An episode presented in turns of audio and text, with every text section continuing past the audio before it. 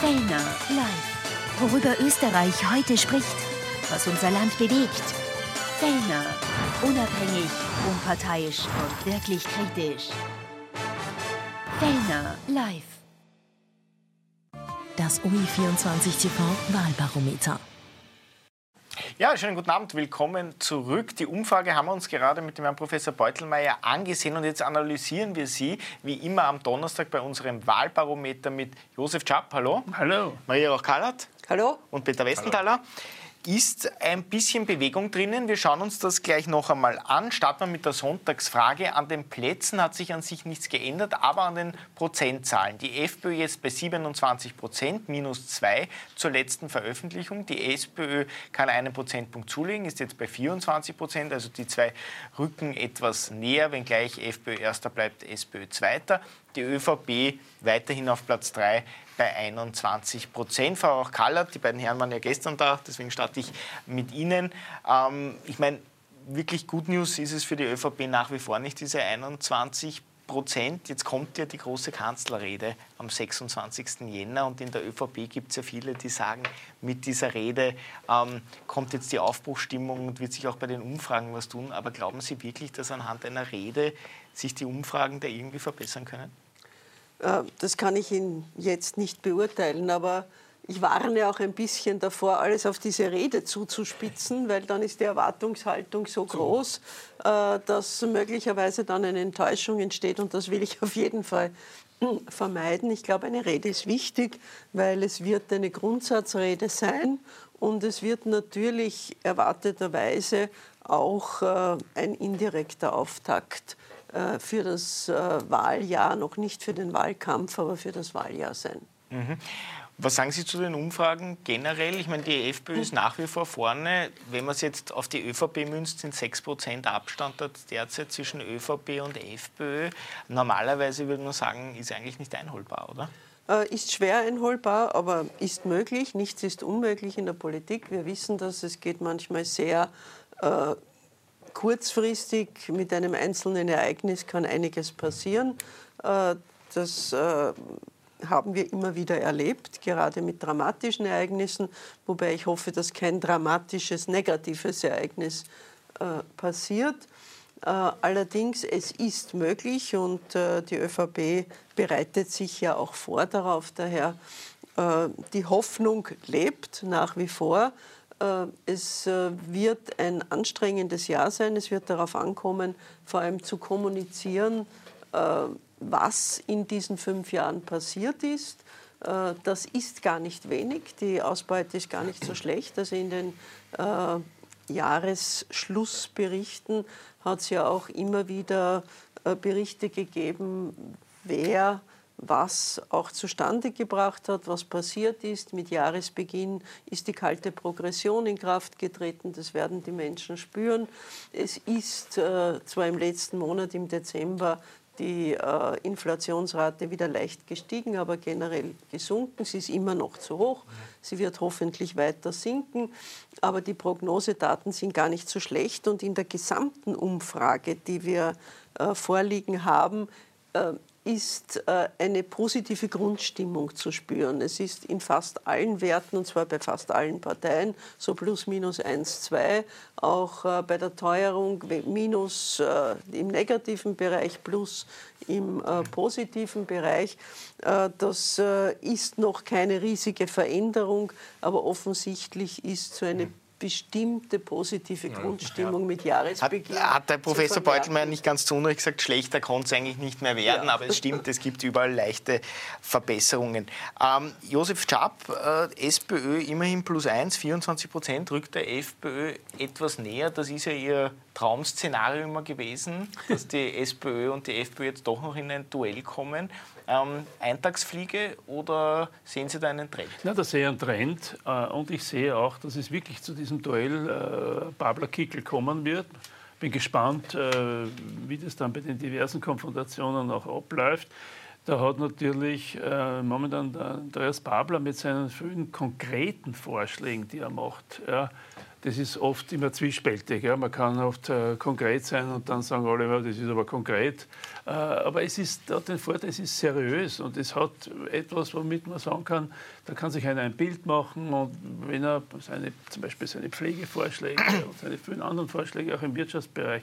Also das ist etwas, was erklärt, warum man mit diesem Trend der Stabilität über den Wahlergebnis, das die SPÖ das letzte Mal bei den Nationalratswahlen hatte, dort angesiedelt ist. Ob das dann weitergeht, der Trend, es sind ja immer nur Momentaufnahmen, das werden wir dann sehen, ob das dann bei den künftigen Diskussionen, die wir da haben, es bleibt äh, das natürlich auch zu hoffen, dass das im Endeffekt ist. Ich, was die Rede des ähm, Bundeskanzlers betrifft, ähm, natürlich nährt jetzt jeder eine Erwartung. Es ist zwar sehr nett und du sagst, man soll die Erwartung nicht so hoch aussetzen, aber natürlich ist rennen denn seine ganzen Mitarbeiter in der Gegend und man muss sagen, die, die, Rede, die Rede, es ist die Wende, es ist die Wende. Ich habe gestern gesagt, es ist das, unter Umständen auch das Ende ja, und nicht die Wende. Aber er wird jedenfalls in die Rede hineinlegen müssen, er muss und die Kritiker, äh, die da sind, sagen, also, was ist die Geschichte, die faszinierende, die Hoffnung, weckende Geschichte, wo ist die? Ja? Weil wenn wie ein Buchhalter sich hinsetzt und sagt, da ist in den letzten fünf Jahren, haben wir erstens, zweitens, drittens, viertens, fünftens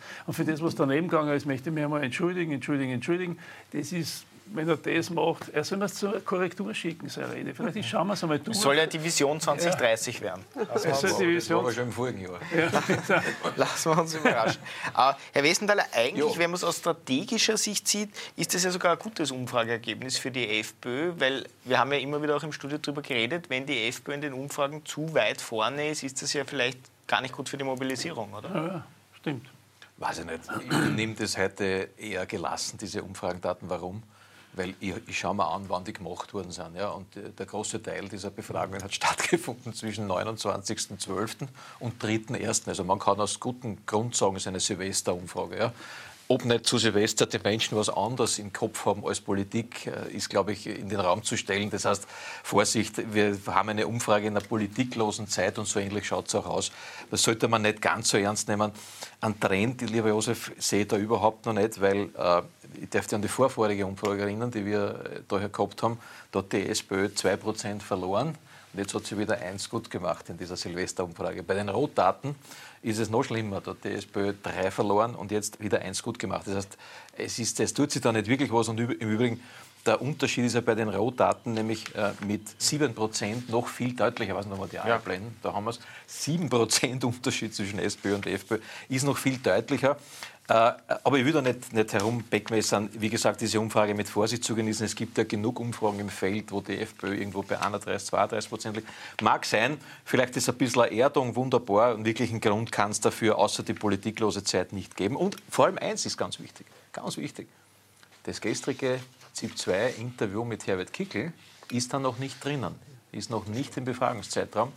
Und gestern war ja, wenn man so will, eine Lehrstunde in Sachen Schlittenfahrt. Passt da gut zum Winter, wie man Schlitten fährt, nämlich wie man mit einem ORF-Moderator Schlitten fährt. Das hat der Herbert Kickel gestern in einer rhetorischen Brillanz sondergleichen. Ich glaube, es hat 25 Minuten gedauert, das Interview, wo er nicht nur rhetorisch brillant war, haltungsmäßig brillant war, wo er empathisch war, eigentlich auch einige Punkte zu setzen gehabt hat, Asylstopp, dass er die ORF-Gebühr sofort wieder abschafft. Also wenn man die beiden Auftritte von Montag und von Dienstag vergleicht, ist es ähnlich wie Tag und Nacht oder wie Zins und Lottogewinn. So ähnlich ist es. Und liebe Maria, ich muss da ein bisschen äh, korrigierend eingreifen. Es ist über den Jahresbeginn, und zwar mit Jänner, jetzt nicht der, nicht der Honig ausgebrochen, der uns jetzt äh, quasi gereicht wird, sondern wir haben seit Jänner eine höhere CO2-Steuer dank ÖVP und Grüner, das heißt höhere Spritpreise. Wir haben seit Jänner die ORF-Zwangssteuer, die jetzt den Menschen in die Haushalte flattert. Und auf das freue ich mich schon. Wenn dann jeder sagt, ja, ja, ja. Und um, um 700.000 Haushalte, die bisher überhaupt nicht zahlt haben, müssen auch ja, zahlen. Und Tote kriegen auch Rechnungen vom ORF zugestellt. Überhaupt ein, besondere, ein, besonderes, ein besonderer Wahnsinn. Wir haben wieder ein Steigen der Inflation. Österreich hat die zweithöchste Inflation im Europaraum mit 5,6. Alles wird teurer. Und wir haben noch etwas. Die Menschen bekommen jetzt mit Ende des Jahres, des Vorjahres und Anfang dieses Jahres ihre Energierechnungen wieder zugeschickt. Strom, Heizkosten.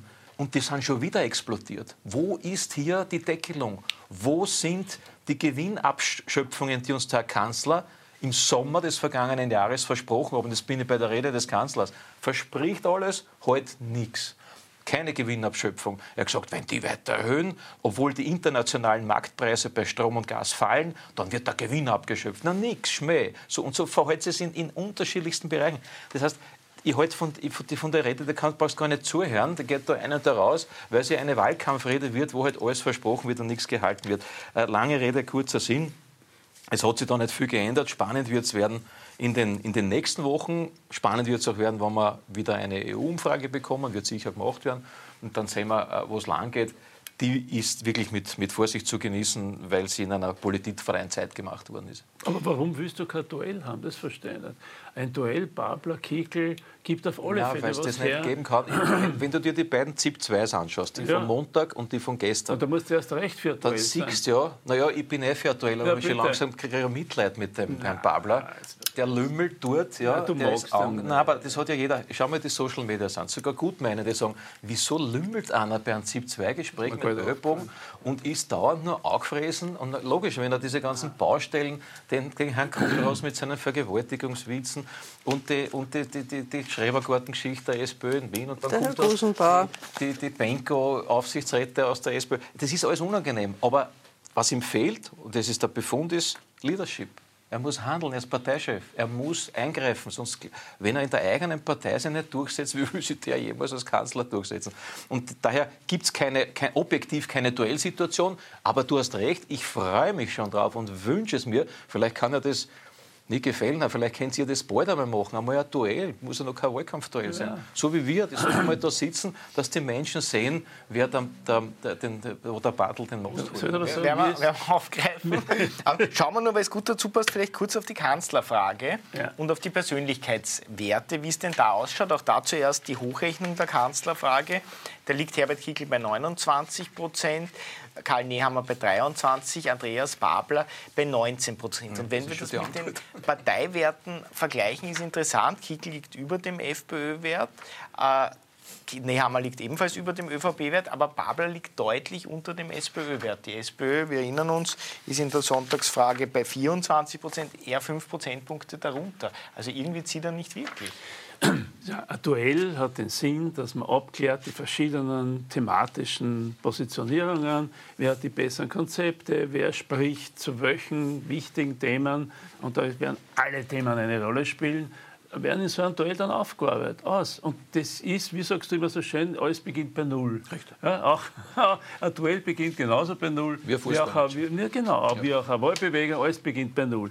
Und daher beeindruckt mich das überhaupt nicht, ob er jetzt äh, so oder so gesessen ist beim Armin Wolf. Ja. Für mich ist der Armin Wolf nicht die Instanz, die darüber entscheidet, wer der künftige Bundeskanzler wird. Das ist er einmal auf gar keinen Fall. So, der ist einfach jemand, der Leute fragt, ja, und äh, der Studiogäste hat und dann kann man sich ein Bild machen, inhaltlich thematisch. Ja mir ist das ist mir das Wichtigste. So, und ich glaube, das kann was hergeben. Es wird auch der Nehammer sich stellen müssen, weil der Bundeskanzler, und da wirst du natürlich den auch dann bei den Fernsehkonfrontationen haben, und dann wirst du dann einmal sehen, hat er wirklich keine Empathie, so wie es ausschaut, hat die letzten fünf Jahre wirklich so viel daneben gehabt, wie das Pandemie-Missmanagement und keine Inflation in den Griff kriegt und so weiter. Das kann man dann herausarbeiten bei der Angelegenheit.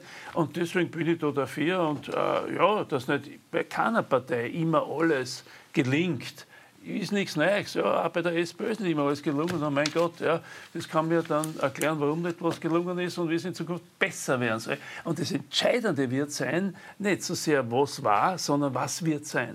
Werden die Zukunftsfragen wirklich gelöst? Werden die Herausforderungen wirklich gelöst? Und da wird dann der Wähler und die Wählerin entscheiden, ob sie den oder den wollen oder nicht. Und da, glaube ich, wird der Pablo in den Duellen ist doch, Das Entscheidende ist doch die Empathie. Haben Politiker Herz für die Menschen? Haben sie ein. Verständnis für ihre Probleme?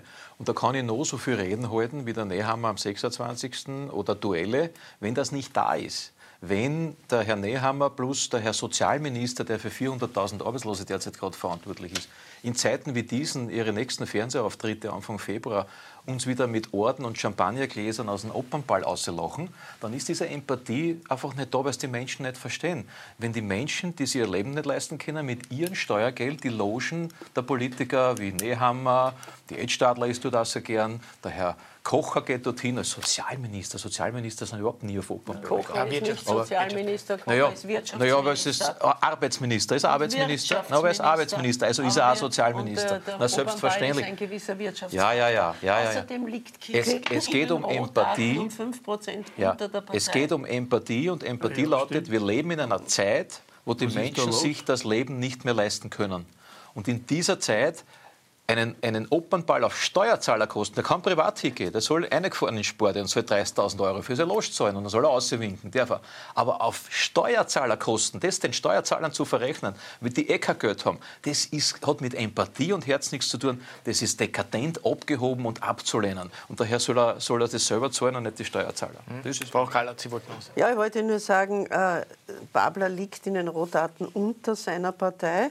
Äh, Nehammer liegt etwas über, un, über seiner Partei, aber Kickel liegt in den Rohdaten 5% unter seiner Partei. Aber- also nicht mehr als seine Partei. In den Rohdaten, ja, in der Hochrechnung liegt er drüber. Ja. Da müssen wir den Herrn Da Beutelmeier fragen, Frage wer das der. Okay. Ja, man, man kann dafür, ich, ich, kann- ich könnte mir auch fragen, warum, warum wird bei der SPÖ 7% von den Rohdaten hochgerechnet und bei den Freiheitlichen nur 4%, da stimmt ja irgendwas nicht. Aber egal, das sind methodische Dinge. Ich glaube, wir sollten uns konzentrieren auf die vorliegenden Hochrechnungen. Ich glaube, dass das richtig ist und, dass das... Aber Peter, aber eins, auf das weise ich fast jetzt jedes Mal schon hin, bei den Kanzlerfrage-Rohdaten sagen 38 Prozent plus 1 Prozent. Das ist beachtlich. Keiner von Ja, denen. ja. Das heißt, der höchste Anteil ist bei denen. Oder sagen- weiß nicht. Oder weiß nicht. Ja, ja, aber trotzdem ist es schon sehr hoch. Ja, ist absolut. Ich meine, das sind ja nicht unbekannt, die da auf der Liste sind. Also das sollte man auch nicht nur als, ja, wie soll ich sagen, als Wettbewerbsüberlegungen, weil wer wird dann im Endeffekt dann aus diesen 38 Prozent noch was gewinnen können und vor allem, womit kann man das gewinnen, wie viele Nichtwähler, bisherige Nichtwähler kann man gewinnen. Also die würde ich schon auch äh, dabei berücksichtigen und, wenn er, und weniger ist den Vergleich zwischen den Parteien plus minus, was natürlich auch entscheidend ist. Aber das bedrückt die 38 Prozent. Um die muss man sich kümmern, denn die sind so äh, kritisch eingestellt oder haben so ein, ein, ein, ein, kein Vertrauen, dass sie einfach sich zurückziehen und sagen, na, Moment, hallo, ich gehe vielleicht gar nicht hin oder ich bin nicht. Also um die muss man sich letztlich, glaube ich, doch sehr stark Jetzt äh, kommt wieder mein En passant. Es gibt keine Kanzlerdirektwahl in Österreich, die findet nicht statt. Es gibt eine Listenwahl, eine Parteienwahl. Daher werden viele von diesen 38 Prozent sich fragen, warum fragt sie mir das überhaupt? Ich kann ja nicht wählen. Also das sollte man auch nicht vergessen. Ja. Methoden. Es ist eine Sympathiefrage, die für die Wahlentscheidung vielleicht eine Rolle spielt. Oder, oder die, Menschen nehmen die, Kanzler, die. Menschen nehmen die Kanzlerfrage einfach nicht so ernst, weil sie eine surreale Frage ist. Sie existiert nicht in der Realität. Daher glaube ich schon, dass die Parteienfrage eine... Obwohl, obwohl, du obwohl, sagst, der Wahlkampf findet so statt, dass die Spitzenperson Ja, ja, ja. um den Kanzlerposten auf den Plakaten und bei den Auftritten die entscheidende Person ist. Ja. Daher glaube ich schon, dass man es abfragen kann, auch wenn das sie nicht direkt wählbar Du sind. kannst, alles sagen. indirekt du kannst da abfragen, äh, ob der Bockhändel oder der Grühhändel besser schmeckt. Du kannst alles, nur es wird bei der Wahl nicht gefragt, weder das Bockhändel, das Grühhändel, noch die Kanzlerfrage, sondern du kannst nur Listen wählen oder Partei. Aber wer ist jetzt- Kann man uns darüber Wer ist diskutieren, ob das gut ist oder du, wer schlecht. ist von deinen Kandidaten des Grillhändler und wer ist Ja, das Im Moment ist Bockhändel der Babler, Grühhändel der Nehammer. Na, und was ist dann der Kickel? Das überlasse ich dir. So, super. Da können wir in der Werbepause kurz drüber nachdenken und dann sprechen wir eh über den ZIP-Auftritt des Herbert Kickl gestern und über den auch ZIP-Auftritt des Andreas Babler. Ein bisschen auch in Vergleich ziehen. Ganz kurze Werbepause, dann sind wir gleich zurück. Fellner live. Worüber Österreich heute spricht. Was unser Land bewegt. Fellner. Unabhängig, unparteiisch und wirklich kritisch. Fellner live. Das OI24 TV Wahlbarometer. Ja, schönen guten Abend. Willkommen zurück zu unserem Wahlbarometer. Peter Westenthaler, Maria Rauch-Kallert und Josef Schapp sind zu Gast. Wir haben es ein bisschen in der ersten Runde schon vorweggenommen, den gestrigen ZIP-Auftritt von Herbert Kickl bei Armin Wolf. Peter Westenthaler war begeistert, kommen wir gleich dazu. Die SPÖ scheinbar nicht. Die wirft in einer Aussendung Herbert Kickl einen rechtsextremen Frontalangriff vor, den er da gestern ähm, gemacht hat. Haben Sie das auch so gesehen? Nein. Was ich gesehen habe, ist, dass am Ende des Tages herausgekommen ist, dass der Herr Thür, der Moderator, weniger verdient als der FPÖ-Landeshauptmann Stellvertreter Landbauer. Das habe ich gar nicht gewusst, ja, weil ja das, äh, der Kickl ja immer diese Politikergehälter im Zentrum seiner Argumentation hat und dann zugeben musste, dass er sich in der eigenen Partei anscheinend nicht so durchgesetzt hat, damit der Herr Landbauer weniger verdient als der Herr Thür, der dort als Moderator sitzt. Und wer die ORF-Gehälter kennt, weiß, sie sind nicht gerade unterdotiert. Ja, also das, glaube ich, ist in einem Punkt schon. Nein, ich finde, ich, ich gehöre zu denen, die sagen, man muss sich inhaltlich mit den Punkten, die der Kickel dort gebracht hat, inhaltlich auseinandersetzen. Und zwar nicht mit Überschriften, sondern äh, mit dem, was er sagt und wo man dann einfach eine andere Auffassung und eine andere Meinung hat. Und da gibt es nicht wenig Punkte, wo ich nicht zustimme. Es gibt Punkte, wo ich durchaus finde, über das man diskutieren kann und bin für die differenzierte Einschätzung.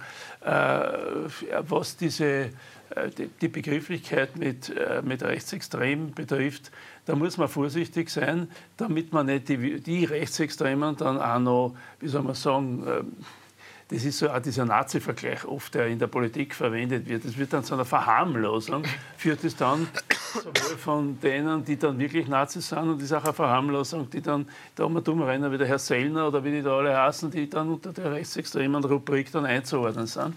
Sondern das ist eine eine Politik, die, mit der man sich wirklich auseinandersetzen muss, weil in den Umfragen liegt das so, dass man daran selbstverständlich nicht vorbeigehen kann. Und als Demokrat soll man an keinen von den Parteivorsitzenden, die sich der Wahl stellen, einfach nur so vorbeigehen oder einfach so drüber fahren, sondern man muss sich mit dem äh, kritisch auseinandersetzen. Und wenn er das auch tut, ja, gegenüber den anderen Parteien, dann haben wir einen Dialog und eine Gesprächskultur, die die Menschen eigentlich wollen. Die wollen keinen Streit, kein gegenseitiges Anpotzen, ja, kein Niedermachen, sondern die wollen einfach haben, dass Leute zusammenkommen, die für Österreich den besten Weg suchen und vielleicht sogar finden.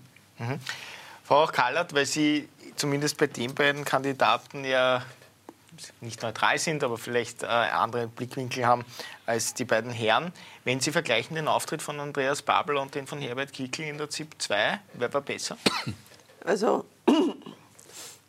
also rhetorisch und optisch war auf jeden Fall Herbert Kickl besser. Das ist gar keine Frage. Babler war weder optisch gut, noch finde ich, dass er rhetorisch gut war. Äh, was mich aber, wenn, wenn wir vor allem über Kickl sprechen, äh, gestern ein wenig irritiert hat, nicht ein wenig, sondern eigentlich sehr stark irritiert hat, war die Argumentation auf die Frage, äh, warum die FPÖ bei der Rede von Zelensky den Saal verlassen hat. Und da hat er argumentiert, er möchte gerne Gleiches haben, also äh, beide Seiten hören, hat er damit gemeint, er hätte gerne Putin im österreichischen Parlament gehört. Das kann ich mir schwer vorstellen. Und es gibt wohl einen Unterschied zwischen einem Angreifer in einem Angriffskrieg und einem, der angegriffen wird und der sich verteidigt, zu Recht verteidigt, weil er hat das Verteidigungsrecht. Und äh, da hat er meines Erachtens eine sehr fragwürdige äh, Position eingenommen. Und ich hätte mir gewünscht, dass der Herr Thür in dieser Frage weiterfragt und sagt, was bedeutet das? Hätte Putin also auch dem im österreichischen Parlament reden sollen? Das, also das äh, hat mich sehr irritiert. Das wäre überhaupt der Vorwurf gegenüber Martin Thür, dass er oftmals nicht nachgefragt hat. Ähm, hat er es ihm ein bisschen leichter gemacht? Also, also noch einmal, für Babler, mich, für mich ist, war er einfach schwach, der Herr Thür. Ja, das ist er halt. Und deswegen ist er klar, dass er nicht so viel verdient. Weil wenn er mehr verdienen dann war er auch besser. Das ist ja keine, überhaupt keine Frage. Er war fahrig, er, war, er, war, er hat die falschen Fragen in Wahrheit gestellt über, über lange Strecken hindurch. Aber das ist schon spannend, was die SPÖ da jetzt wieder zaubern will. Und ich wünsche es mir, dass die Diskussion weitergeht. Denn es ist wieder eine perfekte Diskussion für Herbert Kickl und die FPÖ. Nämlich, war, was ist denn die Attacke da gewesen? Rechtsextremismus, völlig absurd. Es war so ein Musterbeispiel. Nämlich, jetzt geht es plötzlich um einen angeblich neuen Begriff, den es in der politischen Diskussion schon lange geht, nämlich um den Begriff Re Remigration. Um den geht es. Remigration, was bedeutet das? Und nur weil jetzt irgendwelche Verrückte in Deutschland auch diesen Begriff verwendet haben, ist er jetzt Pfui. Ja, jetzt ist er Pfui. Wenn die EU von Remigration spricht und sagt, es sind einfach zu viel da und wir müssen uns überlegen, wie wir, und auch die Dänen zum Beispiel oder die Briten, wie wir zu viele Asylwerber remigrieren, nämlich in, die, in, die, in ihre Herkunftsländer oder in den nordafrikanischen Raum, dann ist das politisch korrekt. Wenn das Mitte-Rechts-Politiker machen oder die FPÖ, dann sagt die SPÖ, ui, das ist jetzt Rechtsextremismus, wenn man von Remigration spricht. Und der Herr Kickl hat das gestern unglaublich elegant und rhetorisch geschliffen gemacht, denn er hat den Begriff erklärt. Was ist denn Asyl eigentlich, wenn jemand zu uns kommt und Asyl bekommt? Was heißt das? Das heißt Aufenthalt auf Zeit, nicht auf Dauer, auf Zeit. Und wenn der Asylgrund weg ist, dann muss er wieder in sein Land zurückgehen. Das heißt, er wird remigriert. Er, er muss wieder nach Hause gehen. Und er hat dann noch, noch was dazu gesagt, wenn man die Asylstopp-Taste drücken würde, wie das die FPÖ seit Jahren Tag fordert, das heißt, wenn man überhaupt keinen Asylanten mehr ins Land hineinlassen würde, was übrigens der gesetzlichen Grundlage von den Dublin-Gesetzen entspricht, weil ja alle über ein sicheres Drittland kommen, dann gäbe es die Diskussion über Remigration gar nicht. Denn dann waren die gar nicht da. Und das ist vorausschauende Politik und das ist auch, warum die FPÖ mit Herbert Kickl in dieser Frage die Themenführerschaft hat, weil sie hier bessere Antworten hat und weil sie selbstverständlich auch darauf pocht, dass wenn Asyl entweder ausläuft, weil es keinen Grund mehr gibt oder gar nicht gewährt wird, dass man dann Menschen remigrieren muss, zurück in ihre Länder. Das ist völlig normal. Und jetzt, und jetzt ist so eine, so eine, eine, eine, es wird konnotiert jetzt mit Rechtsextremismus, lächerlich. Das macht jedes Land, macht das und auf einmal ist es rechtsextremistisch, weil es rechte Politiker machen. Also das ist völlig absurd und hat mit der Realität nichts zu tun und es ist wieder ein Themenfeld. Ich freue mich auf diese Diskussion, die sollen nur recht oft Rechtsextremismus vorwerfen, weil das ist alles. Nur nicht Rechtsextremismus. Rechtsextremismus ist ganz was anderes. Das nicht. Ich verstehe, dass du versuchst jetzt äh, darzustellen, die Politik des Kickel, was äh, betrifft äh, Asyl, was betrifft Migration und so weiter. Ich gehöre zu denjenigen, die sagen, das Anträge außerhalb der Europäischen Union. Ja, dann sparen wir uns das äh, Problem, wie kann man jemanden wo zurückführen. Äh, wir haben aber nie den Begriff Remigration verwendet, den eine AfD-Rednerin beim Kongress verwendet hat, indem sie das generell gemeint hat.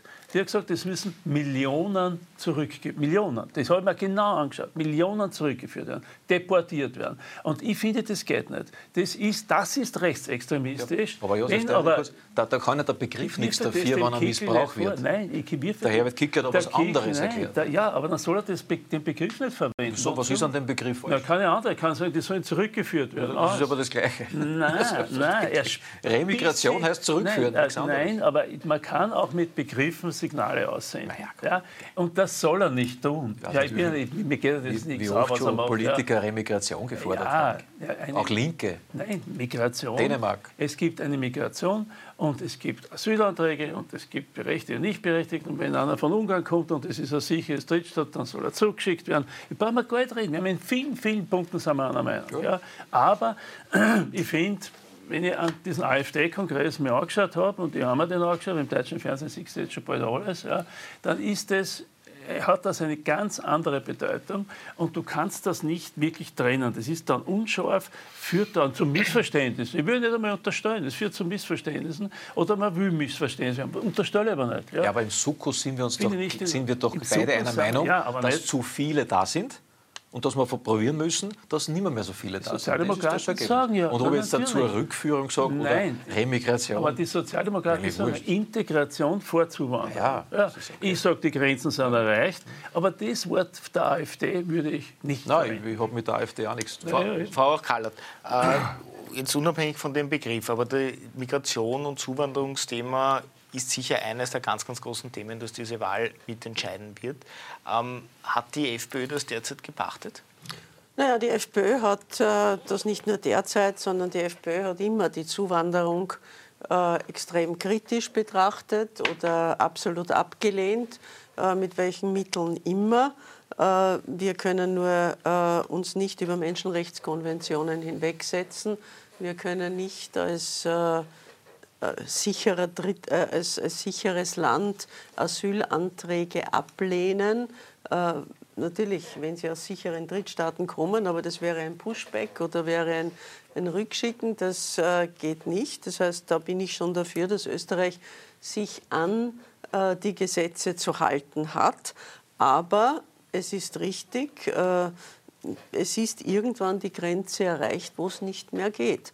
Und äh, da bin ich auch dafür, für die Integration und äh, Integration vor Zuwanderung. Und da gibt es eine Menge zu tun, dass die, die hier sind, auch entsprechend ausgebildet werden, dass die, die hier sind, auch entsprechend Arbeitsplätze füllen, die wir dringend brauchen und äh, dass sie sich natürlich aber, auch, wenn sie bleiben wollen, an unsere Werte anpassen. Aber jetzt muss man sagen, das war ja eigentlich das Erfolgsrezept des Sebastian Kurz, dass er dieses Thema sehr stark besetzt hat, damals auch der FPÖ äh, einige Stimmen weggenommen hat. Warum gelingt es Karl Nehammer, nicht in der Zuwanderungsfrage hier ein schärferes Profil zu entwickeln? Also Liegt es am Koalitionspartner, an den Grünen, dass man deswegen unglaubwürdig wird?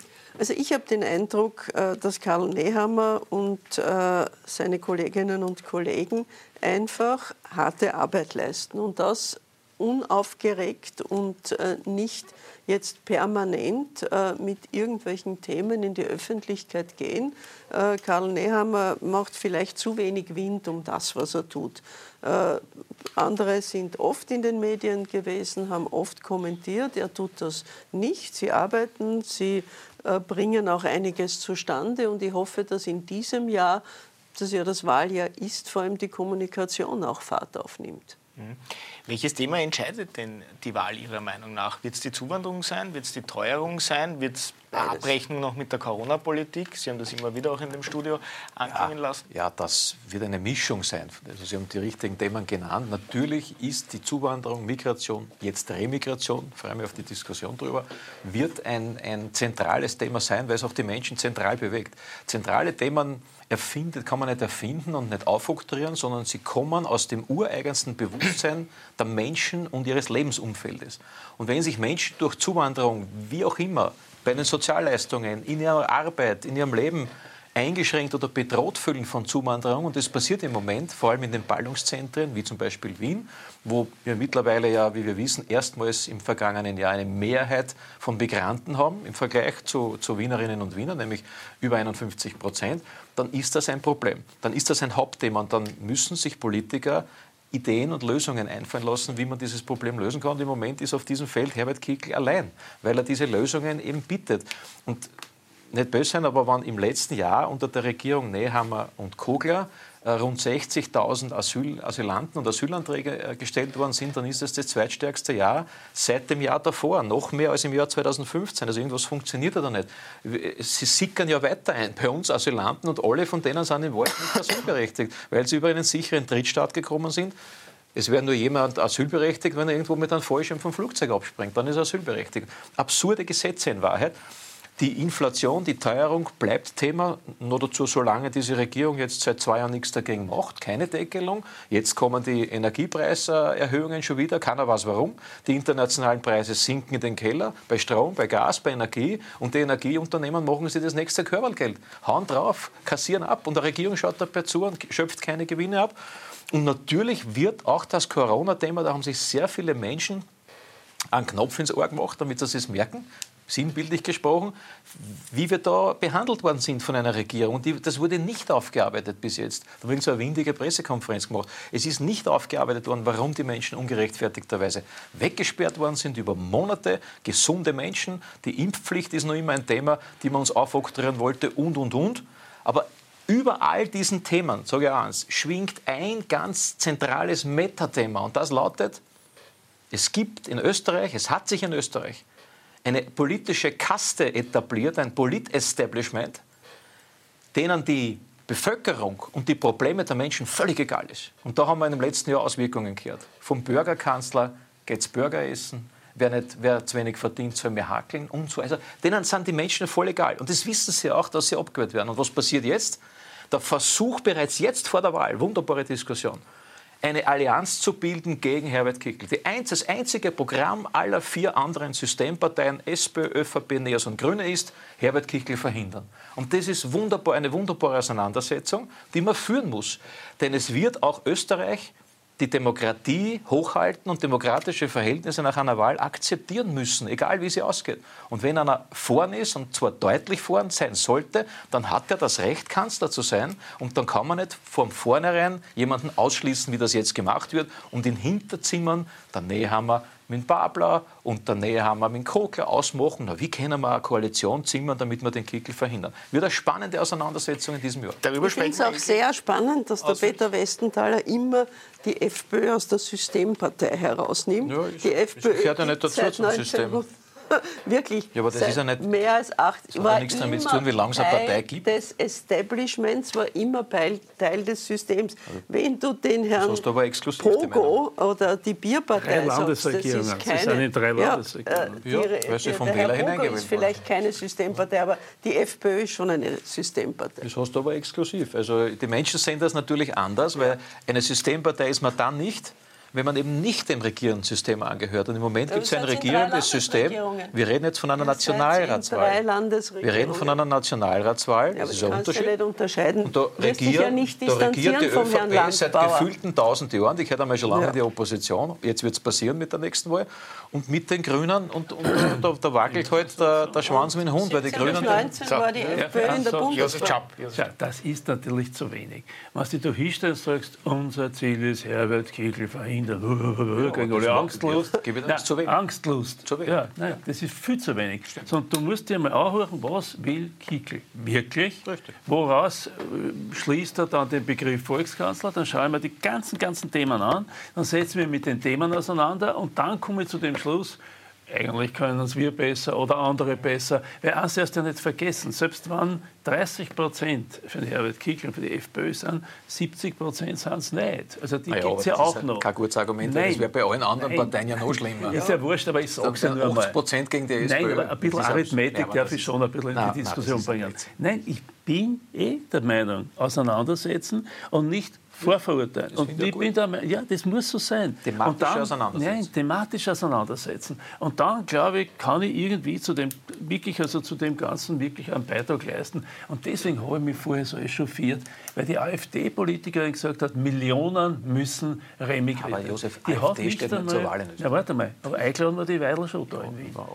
Und jetzt muss dann noch die AfD sagen, wo sollen die Millionen hin? Wo sollen die alle hin? Ja. Was passiert, wenn die ganzen, die bei uns da in den kleinen Lieferwegen sitzen oder im Spital arbeiten, die sagen, alle weg, alle weg, alle weg, alle weg, nach Ruanda? Also wie geht das? Also ich bin nur für eine Sachdebatte, mhm. nicht für eine Überschriftendebatte und deswegen bin ich dagegen, dass man zuerst sagt, Kickel verhindern. Da das in, ist gar da nichts. Du musst in die Westbahn setzen und nach Deutschland fahren und dort diskutieren, wer AfD gibt es bei uns nicht, kandidiert nicht und es hat auch bei uns niemand das ausgedrückt, was du jetzt zum zweiten Mal schon zitiert gibt's nicht. Nein, das ja, gibt's, ja, weil das einfach nicht äh, auch Sinn ist. Sinn ist, wir haben, einen Konsens, wir haben zu viele Zuwanderer hier, die mittlerweile die Mehrheit bilden in manchen Städten, die in den Schulen die Mehrheiten bilden, die kein Deutsch reden, die sich nicht integrieren wollen. Und die Integration überfordern. So, und die, die müssen remigriert werden, wenn es sein muss. Das ist überhaupt keine Frage, zurückgeführt werden. Ne?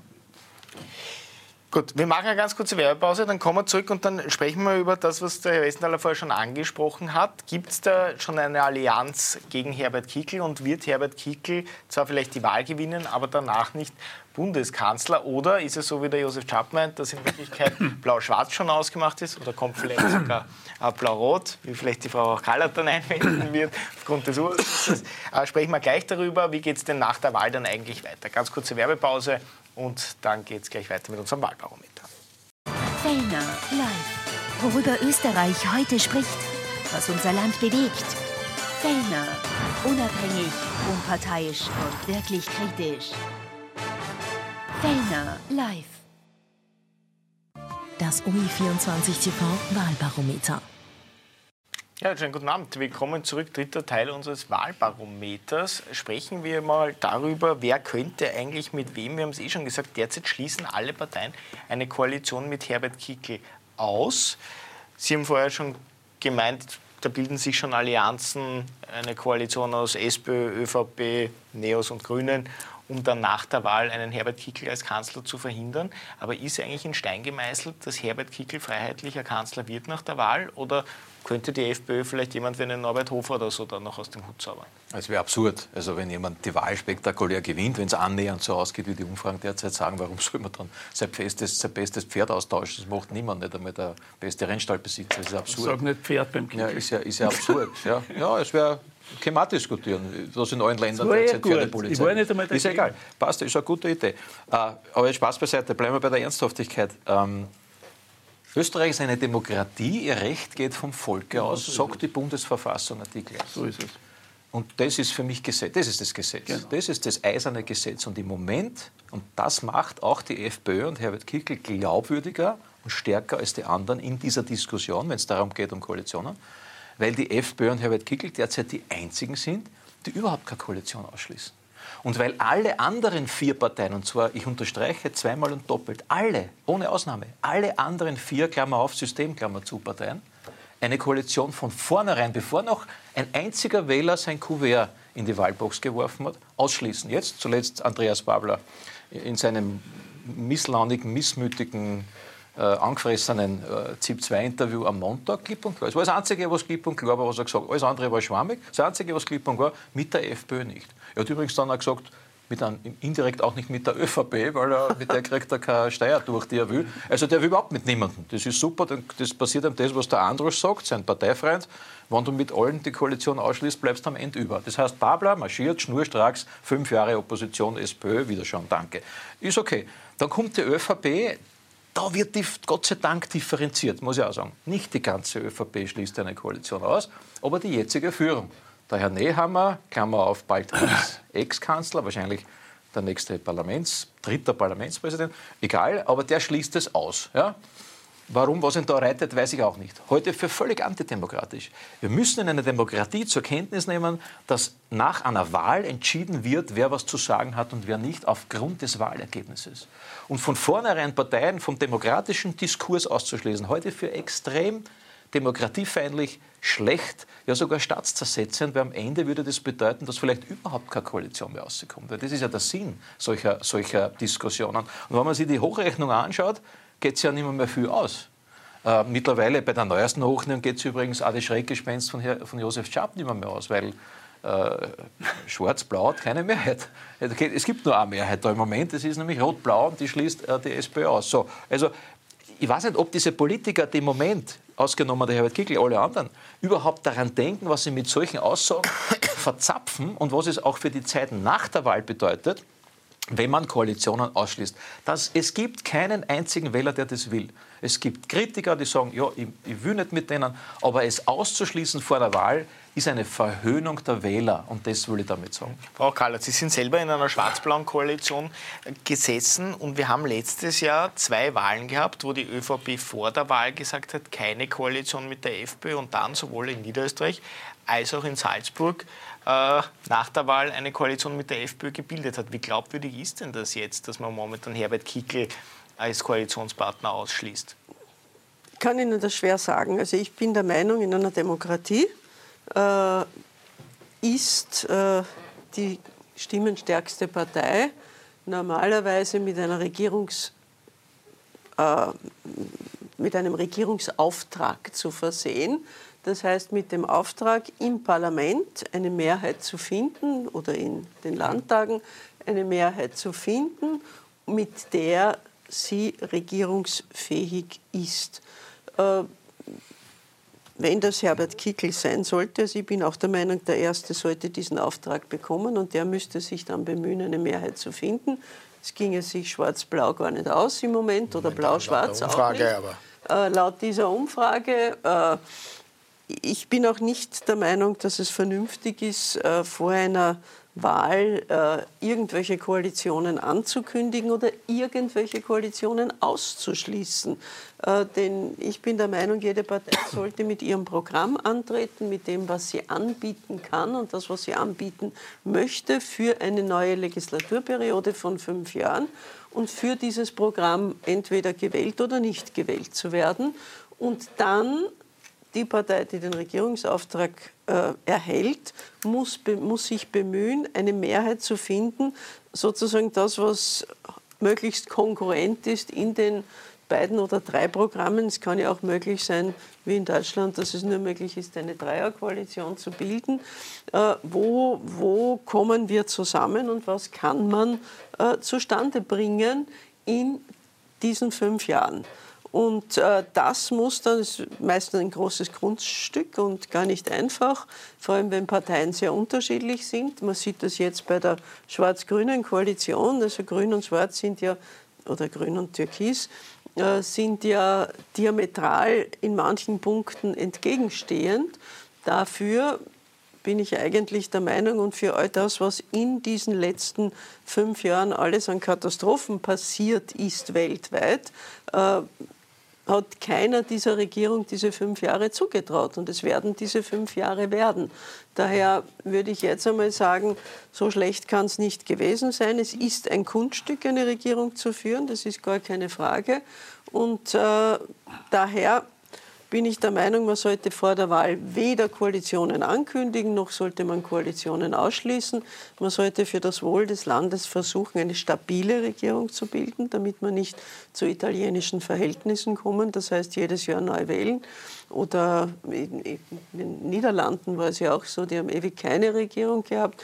Das würde ich mir für Österreich nicht wünschen. Ich würde mir wünschen, dass das Wahlergebnis so ist, dass mit zwei Parteien eine Regierung möglich ist. Und äh, dann ist es das Kunststück, die auch zustande zu bringen. Ihr Wunsch ist ja eigentlich, dass die ÖVP in Opposition geht nach dieser Wahl, oder? Das würde eigentlich nur gehen, wenn FPÖ und SPÖ eine Koalition bilden. Warum schließt die SPÖ das dann so kategorisch aus? Also mein Wunsch wäre es, dass wir zuerst einmal thematisch, da bin ich fast Ihrer Meinung, einmal abklären, wie und wo sämtliche Parteien sich zu den ganz großen Fragen der Zukunft für Österreich darstellen. Ja, das wird Wirtschaftsfragen sein, Beschäftigungsfragen, soziale Gerechtigkeit. Das wird so viel beinhalten. Und da bin ich für eine offene Debatte und nicht, dass man das jedes Mal verkürzt wer will wen und wer tut im Hinterzimmer, Vorderzimmer oder sonst irgendwas machen. Das ist einfach sinnlos. Ja. Also irgendwie ärgert es die Leute auch. Die wollen das ja. schon gar nicht mehr hören. Ja. Sondern die wollen einfach hören, wer schaut, dass ich von der Teuerung von der Inflation nicht in die Armut getrieben werde oder nicht äh, den Abstieg erdulden muss. Und das sind die entscheidenden Fragen. Ja. Und dass die sagen, und wenn eine Integration an die Grenzen kommt, dann muss man bei der Zuwanderung stoppen, ist auch eine entscheidende Frage. Und da könnte das vorzeigen. Und nicht, dass die Atomenergie zurückkommt und so weiter und so fort. So, das einmal zur Einleitung. Daher finde ich, und dann sage ich noch was dazu, die Partei, die am ersten Platz ist, muss den Regierungsauftrag kriegen. Das ist an den Bundespräsidenten gerichtet, ja, weil ich finde, das, ist, das heißt ja noch lange nicht, dass die ja mehr im Parlament hat, dann haben sie es probiert, dann kommt der andere drauf. Meistens dann der zweitstärkste. So, so kann man dann, oder auch der dritte, ja, wie, das, wie das der Schüssel damals. Ja, hat keinen Auftrag. Kein naja, aber er hat das immerhin, er hat gesagt, wenn der dritte wäre Geri. Und dann ist er aber ins Bundeskanzleramt gegangen und nicht ganz gegangen. Ja, also war der andere, ist halt damals so möglich gewesen. So, und jetzt äh, finde ich, das ist der Punkt, ja, auf den wir uns da konzentrieren sollten. Und ich gehe davon aus, wenn es in drei Ländern Schwarz-Blau gibt, dann ist das der Probegalopp für Schwarz, Blau, Blau, Schwarz auf Bundesebene. Das sehe ich so. Dann wird es wieder ausgehen. Irgendwie wird es wieder ausgehen. Ja. Und dann äh, haben Sie mit dem Brunner jemanden, der ja dann ist. Also mir ist das völlig wurscht. Allerdings ohne Auto. Das hat jetzt lang aber, gedauert, ja, ohne Auto. Brunner. Naja, aber die Gewässler nimmt er denn das Auto jetzt weg. Weil der Brunner, weil der Brunner, der fährt halt jetzt mit Chauffeur, der ja. Brunner. Oder, der, oder mit einem Pferd. Na, weil, Pferd kennt er. Warte, aber weil der Brunner gesagt hat, er hat mit Kickl eh kein Problem. Er hat kein, kein Problem mit dem Brunner. Und der Brunner will in Wahrheit Finanzminister, Vizekanzler bleiben. Das ist dann der eigentliche Bundeskanzler. Und wer unter ihm dann Bundeskanzler ist, das ist ja wurscht. Also so ungefähr tickt der Brunner. Er ist manchmal etwas zu schnell unterwegs in Richtung Bundeskanzleramt. Ja, also werden die Leute sagen, pass auf, warte noch, das Jahr dauert noch bis September. Und der Nehammer strampelt sie bis dorthin ab und will das halt verhindern, dass die Brunner-Lösung kommt. Aber Rot-Blau ist ausgeschlossen oder Blau-Rot Ihrer Meinung nach? Schau, ich sehe, was ich persönlich meine, ist eine Sache. Was ich aber sehe, inhaltlich thematisch, glaube, sind die Schnittmengen äußerst Na, gering. Erbschaftssteuer Nein, nein, sind die sich einig, Vermögenssteuer die sind in sind sich Gewinn, die, die will auch keine sicher keine. Erbschaftssteuer. Da kommt er nicht in Frage. Nein, die Blauen wollen keine Vermögenssteuer, keine Die Erbschaftssteuer. wollen überhaupt keine Die. Schwarzen wollen auch keine Vermögenssteuer, keine Erbschaftssteuer. Und das ist schon da, aus dem da äh, Schwarz-Blau zusammenfindet. Ja. So, und da sage ich, wenn da solche, so eine geringe Neigung besteht für gemeinsamen Schnittmengen, dann sehe ich das eigentlich nicht, dass sowas planbar ist. Im Gegensatz zu, darf ich das sagen, im Gegensatz zu vielen Vordenkern mittlerweile gibt es ja einige in der SPÖ, die das sogar vor sich hertragen, öffentlich sagen, die das überhaupt nicht verstehen, dass sich eine SPÖ so einengt ja, und damit sich selbst Optionen raubt. Das ist ja eigentlich absurd. Das ist ja nicht was, die machen ja damit nichts der FPÖ zu Fleiß, sondern sie, sie schießen sich selber in beide Knie, weil sie wieder in der Opposition landen. Sie, sie, sie drängen quasi die anderen Parteien eine Koalition zu machen, weil, lieber Josef, mit dem Wahlergebnis geht sie sonst nichts anderes aus, außer eine Dreierkoalition, die in dem Land jetzt äh, nach den Ereignissen in Deutschland sowieso niemand haben will, weil Deutschland geht gerade im Bach runter, das will in dem Land auch keiner haben. Also was ist dann das eigentliche Modell einer Sozialdemokratie? Das verstehe ich nicht. Jetzt kann man sagen, jetzt kann man sagen ja, wir wollen Erster werden. Das ist auch schön, das ist im Moment heute ja unrealistisch, ist aber legitim. Nur man muss ja den Menschen reinen Wein schenken. und ich bin halt immer der Meinung, dass man sagt, Ja, wir schauen uns das Wahlergebnis an, was die Menschen in dem Land wollen. Dann setzt man sich zusammen, dann schaut man, wo man inhaltlich zusammenkommt. Und dann Weißt du, was vorher sein muss? Die müssen vorher ein Wahlprogramm machen, das attraktiv ist und mit dem sie wirklich viele Stimmen bekommen. Dann sitzt sie dort bei Verhandlungen und kann dort wirklich mich durchsetzen. Wenn ich das nicht habe, und da gehört der Dreierfuhren auch dazu, ja, wenn ich das nicht habe, ist das eine müßige Debatte. Dreierkoalition Ihrer Meinung nach überhaupt möglich oder Ja, möglich. sollte, sollte es eine Zweierkoalition angestrebt Also werden? angestrebt Wenn die ÖVP vor der Option steht, Dreierkoalition mit SPÖ und NEOS oder Zweierkoalition mit FPÖ? Das kann man würden Sie jetzt nicht sagen. Das kann man jetzt nicht sagen. Das hängt vom äh, Ergebnis äh, der Wahlen ab und von den, äh, von den äh, Zahlen, die tatsächlich dann im Parlament zu finden sind. Aber letztendlich äh, ist es schwierig genug, eine Zweierkoalition zu bilden. Äh, Das ist kein Kinderspiel, das ist schwierig, vor allem weil alle Parteien unterschiedliche Programme, unterschiedliche Anhänger haben und äh, natürlich einen großen Teil ihrer Wähler auch nicht enttäuschen wollen, äh, indem sie eben mit der einen oder anderen Partei eine Koalition eingehen. Aber eine Dreierkoalition ist extrem schwierig. Also wir sehen das, wir, es hat in Österreich bislang noch nie eine Dreierkoalition gegeben seit 1945. Auf Bundesebene, Auf Landesebene. Bundesebene, ja. Auf Bundesebene noch nie. In Kärnten hat es das Ja. gegeben. Es war eigentlich äh, genial vom, vom damals, glaube Christoph Zernatter war das, äh, der Kaiser war Ke- auch einmal, ja. beide. ja, also schwierig genug. Aber Kärnten ist ein relativ kleines Land, aber auf Bundesebene kann ich mir das sehr schwer vorstellen und äh, extrem schwierig vorstellen. Das heißt, eine Zweierkoalition ist immer einer Dreierkoalition vorzuziehen. Mhm. Äh, dennoch, wenn die ÖVP mit so einer Dreierkoalition den Kanzler wählen könnte, würden Sie sie dann raten? kann man zum gegenwärtigen Zeitpunkt, wo man nicht einmal noch die, äh, also die, die Kandidaten, die antreten, kennt. Also keine der Parteien hat jetzt schon, außer äh, von denen, die jetzt in der Regierung sind, aber keine, äh, Bei der Nationalratswahl schon, oder? naja, bei der Nationalratswahl wird es ja auch neue Kandidaten geben. Es wird auch Maria neue fragt, Kandidaten ob geben. du willst, dass die ÖVP den Kanzler stellt. Da kannst du doch nur Ja Entschuldigung, sagen. na, selbstverständlich. Also, Entschuldigung, Ja. aber jetzt missverstanden. Mit einer Dreierkoalition. Das Also war schon mit einer an die Das Dreierkoalition. ist doch der. ÖVP wurscht, Hauptsache sie hat den Kanzler. So. Gut, und ganz zum Schluss äh, schauen wir vielleicht noch auf die EU-Wahl. Ähm, wir haben gestern schon darüber diskutiert. Die ÖVP findet ja scheinbar keinen Kandidaten und keine Kandidatin. Jetzt läuft wirklich vieles Richtung Reinhold Lopatka. Wir haben da unlängst mal drüber geredet. Ähm, da haben Sie noch eher gemeint, das können Sie sich nicht vorstellen. Können Sie sich mittlerweile vorstellen? Na, ich kann man schon. Ich habe nicht gesagt, ich kann es mir nicht Ich vorstellen. so, glaube ich, gesagt, das ist unrealistisch oder so. Äh, Nein, das Also glaube ich nicht. Nein, nein, ich kann mich gut erinnern, ich habe hier gesagt, Reinhold Lopatka war außenpolitischer Sprecher. Reinhold Lopatka ist lange erfahrener Politiker, er war auch Generalsekretär. Er äh, kennt Europa natürlich als außenpolitischer Sprecher. Er ist langjähriger Parlamentsabgeordneter, also er kennt die Strukturen eines Parlaments. Äh, da, also er ist sicher sehr erfahren. Er ist, wie der Sepp äh, äh, Sepp Chab immer sagt, äh, er ist auch ein Langstreckenläufer, also er ist ausdauernd, das schon. Ich weiß nicht, ob er Spitzenkandidat wird und das habe ich äh, zu dem Zeitpunkt eher ausgeschlossen. Ich weiß auch nicht, ob es noch eine äh, andere Entscheidung, ich weiß auch gar nicht, ob die Entscheidung Lopatka schon. Sie sicher noch nicht gefallen, weil es gibt keinerlei Beschlüsse diesbezüglich. Die würden wir wissen, die hätten man in der Zwischenzeit verkündet. Und äh, ich weiß auch nicht, wann die ÖVP tatsächlich äh, in einem Parteivorstand den Spitzenkandidaten oder die Spitzenkandidatin kürt. Aber wenn Reinhold Lopatka im Team des Europaparlaments sein wird, dann ist er sicher ein Gewinn für das für das Also du sagst, er soll es nicht werden. Ich sage da Folgendes. Die Minister, von den Ministern geht doch keiner weg aus dem Ministeramt und kandidiert für 700, äh, für ein Parlament mit über 700 Ich würde nicht ausschließen, vielleicht gibt es einen Überraschungskandidaten. Vor allem bei den Fernseh äh, Fernsehmoderatorin vielleicht oder sowas. Ich meine, das ist, haben sie schon einmal probiert. Vor allem bei der Aussicht. Naja, Ursula Stenzel war damals sehr erfolgreich, ja, bis sie zur FPÖ gewesen ist. Die, die Sarah Wiener Wie viel Einfluss wird denn das Ergebnis bei der EU-Wahl auf die Nationalratswahl haben? Ihrer Meinung nach? Nur großen Einfluss, weil es unmittelbar davor ist. Und äh, ich bin da, ein bisschen habe ich es auch gelernt, ein bisschen habe ich studiert, die Meinungsforschung. Und jeder Meinungsforscher sagt dir, dass es immer nach jeder Wahl eine gewisse Zeit, man weiß nicht genau wie lange, aber eine gewisse Zeit einen sogenannten Bandwagon-Effekt gibt. Ja. Das heißt, dass das Ergebnis, dass man eben gern bei den Gewinner ist und